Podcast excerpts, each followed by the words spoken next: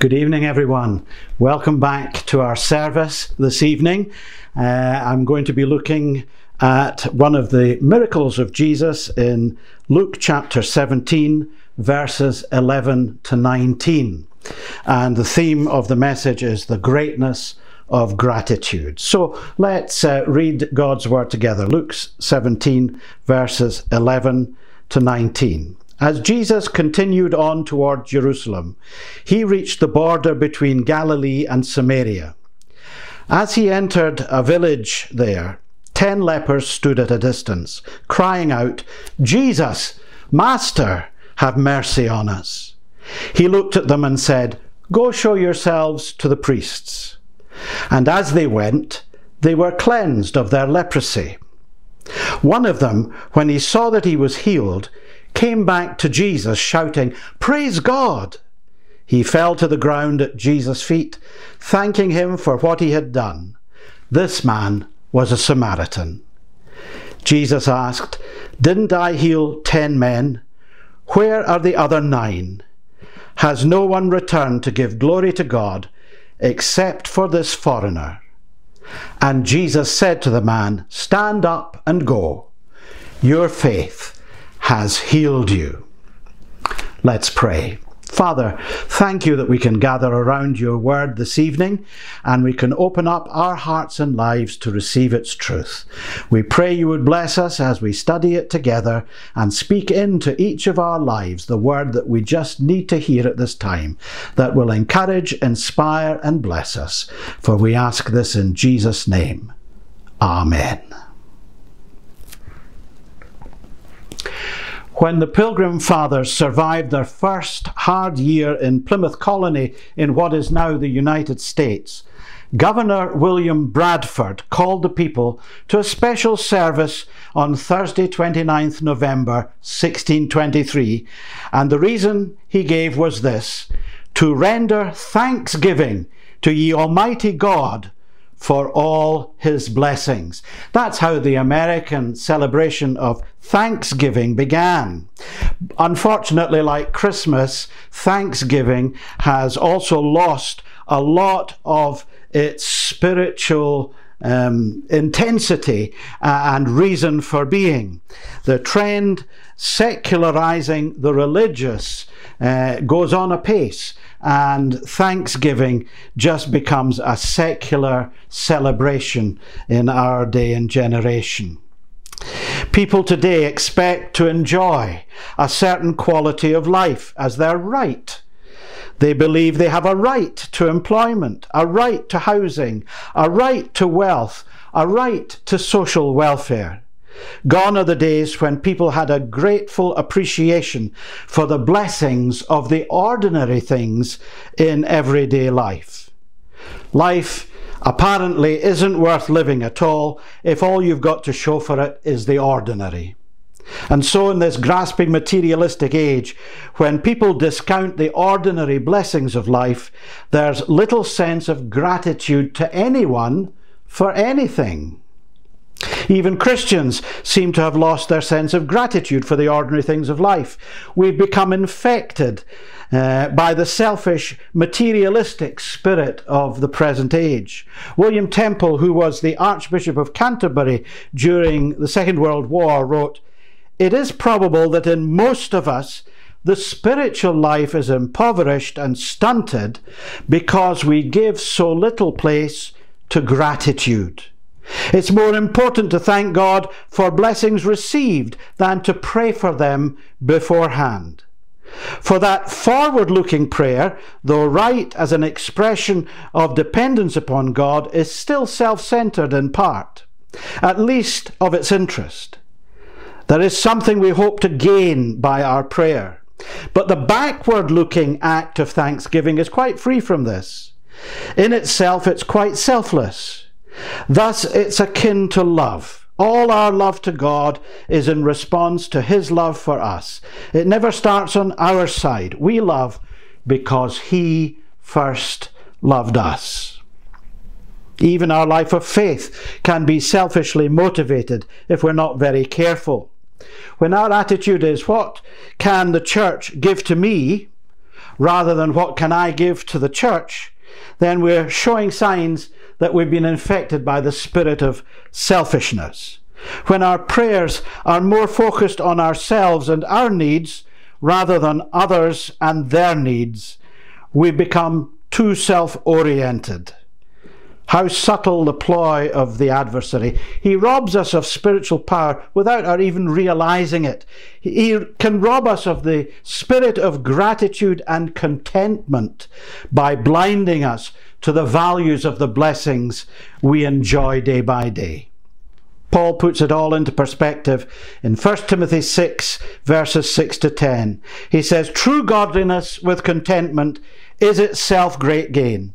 After all, we brought nothing into the world when we came, and we can't take anything with us when we leave it. So if we have enough food and clothing, let us be content. Ingratitude goes hand in hand with discontent. If we could learn to be more content and to appreciate the blessings we receive for what they truly are, then we'd be much more grateful. When Jesus met ten lepers who cried out to him for help, he responded to their need without hesitation. He looked at them, says Luke 17:14, and said, "Go show yourselves to the priests." And as they went, they were cleansed of their leprosy. He didn't ignore them. He didn't examine them. He didn't ask them if they repented of their sins.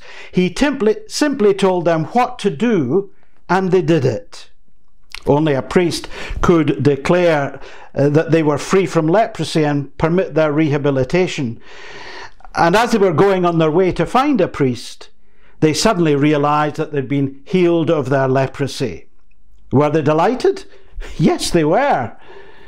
Were they excited? Yes, they were. Were they grateful? Well, only one out of the ten was truly grateful. As you look at your heart tonight, who do you resemble the most? The nine or the one? The nine who carried on and didn't come back, or the one who did turn around and come back to Jesus. That story, that miracle, challenges us to think about, first of all, the why of gratitude. The psalmist tells us why we ought to be grateful. Psalm 107, verses 1 to 2. Give thanks to the Lord, for he is good. His faithful love endures forever. Has the Lord redeemed you? Then speak out. Tell others he has redeemed you from your enemies. Why should we be grateful to God? First of all, because of his goodness. Give thanks to the Lord, for he is good. The 19th century British Prime Minister Benjamin Disraeli was once asked if he was ever embarrassed by his wife. Having listened to her conversation, some people thought she would help her husband's political cause better if she just stayed silent. But he replied, Oh no, I'm never put out by that. When his friend then began to commend him for his extraordinary qualities, putting up with all that, he replied, Not at all.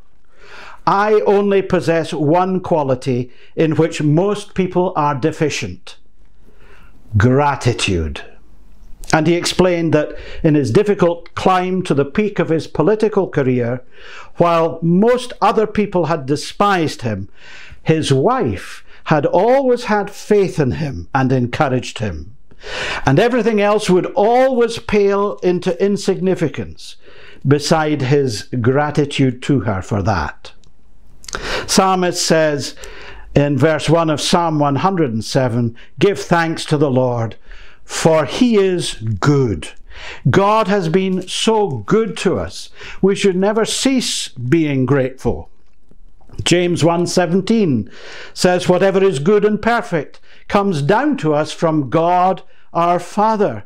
All the things we take for granted in our daily lives are blessings for which we ought to thank God. Our health, our sense of sight, hearing, touch, taste, our family and friends with whom we share our lives, our church where we focus our worship, work and witness, our employment through which we're able to provide for our needs and for the needs of others, and the many material things that we enjoy in life. All of these are God's good and gracious gifts to us, and we ought to be grateful. Grateful to God because of his goodness, grateful to God because of his love. Give thanks to the Lord for he is good. His faithful love endures forever. God doesn't just put up with us, he loves us as a father loves his children. Psalm 103, verses 11 and 13 says this For his unfailing love towards those who fear him is as great as the height of the heavens above the earth. The Lord is like a father to his children, tender and compassionate to those who fear him. God's love is constant and unchanging through the ever changing seasons and situations of life. And that's why we ought to be grateful. An unknown author penned these words. He described God's love as a stream that never freezes, a fountain that never runs dry, a sun that never sets. God says to us, Jeremiah 31 and 3, I have loved you, my people, with an everlasting love, with unfailing love. I have drawn you to myself. So we ought to be grateful to God because of His goodness. We ought to be grateful to God because of His love. We ought to be grateful to God, thirdly, because of His grace. Give thanks to the Lord for His good. His faithful love endures forever. Has the Lord redeemed you? Then speak out. Tell others He has redeemed you from your enemies. One of my devotionals uh, had this thought in it. Instead of complaining when you don't get what you want, be thankful you don't get what you deserve. Instead of complaining when you don't get what you want, be thankful you don't get what you deserve? Are you grateful for the grace of God that has reached down and rescued you from a lost eternity, that has brought you into the safety and security of God's family? When you think of what it cost God to offer you His salvation, to give to you the gift of eternal life, is your heart filled with gratitude? You think of it penned in the words, these words by the hymn writer, Oh, the love that drew salvation's plan. Oh, the grace that brought it down to man. Oh, the mighty gulf that God did span at Calvary. Mercy there was great, and grace was free. Pardon there was multiplied to me. There my burdened soul found liberty at Calvary. Sadly, many people today show their ingratitude by dismissing God's grace outright, demeaning God's grace, by counting other things in this world to be of greater value. Uh, I read a story of a teenage couple who parked in a street in New York City. It was very cold, so they left the engine running while they were sitting in the car. Sometime later, a policeman was passing that car and looking in, he saw that the couple had passed out due to carbon monoxide fumes, immediately smashed the window and pulled them out and saved their lives. A week later, the teenage boy came to the police station and presented a bill to the police for his broken window. How tragic when people treat God with a similar kind of ingratitude. We should always be grateful to God for His grace. Paul says in 1 Corinthians 1, verses 4 and 5, I always thank my God for you and for the gracious gifts He has given you now that you belong to Christ Jesus. The grace of God enriches our lives in more ways than we can ever imagine. We ought always to be grateful. That's the why of gratitude. Grateful for his goodness, his love, and his grace. Then, secondly, the who of gratitude. We've all got cause to be grateful to God. Jesus says in Matthew 5:45 he gives his sunlight to both the evil and the good and he sends rain on the just and the unjust alike. There's not a single person alive who doesn't owe God an enormous debt of gratitude. When Daniel was called to interpret the handwriting on the wall before the king of Babylon, uh, he said to King Belshazzar, You have not humbled yourself. You have proudly defied the Lord of heaven. You have not honored the God who gives you the breath of life and controls your destiny. And there are so many people who are just like King Belshazzar today. They are worshipping at the altars of wealth and power and popularity and success and pleasure. And while everything's going well, they never stop to think about the God who is their creator and who one day will be their judge. Only when life begins to fall apart and their gods are seen to be an empty sham are they confronted with the ultimate reality of the true and living God who has revealed himself to us in the Lord Jesus Christ. When those ten lepers cried out for help, Jesus immediately responded with compassion and love. In verses 15 to 18, we read, One of them, when he saw he was healed, came back to Jesus, shouting, Praise God! He fell to the ground at Jesus' feet, thanking him for what he had done. This man was a Samaritan. Jesus asked, Didn't I heal ten men? Where are the other nine? Has no one returned to give glory to God except this foreigner. Even when God answers our prayers, as he did for those ten lepers, not everyone is grateful. How often does God hear people pray, If only you'll help me out of this, I promise I'll, I'll do this. But when God does help, our promise is quickly forgotten and never gets kept. In the story uh, that we find in Luke 17, we discover it's often the unexpected people who remember to be grateful to God. The implication in the story is that the other nine who were healed were Jews. This man, it specifically is identified as a Samaritan. So the other nine had the religious background, and they had the spiritual heritage of the people of God.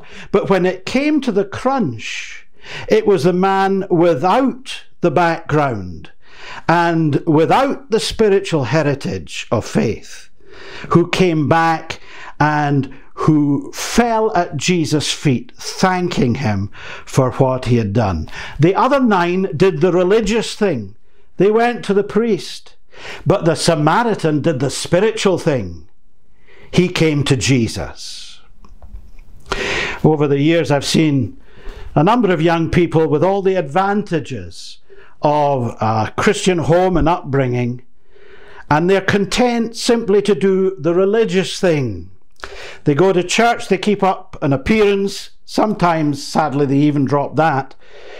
Then I've seen other young people coming with no spiritual background, getting saved, and really being set on fire for God. They're the ones who show by their lives a sense of real and profound gratitude to God for having saved them. So that's the who of gratitude. Those who are able to recognize what God has done in their lives and come to Jesus and praise God and thank Him for what He has done by saving them. And finally, we see the, the how of gratitude. How can we show our gratitude to God for the blessings that He has showered upon us? The psalmist says, Psalm 116, verses 12 to 14, What can I offer the Lord for what He has done for me? I will lift up the cup of salvation and praise the Lord's name for saving me. I will keep my promises to the Lord in the presence of all his people. That one leper, the Samaritan, showed his gratitude firstly by coming to Jesus.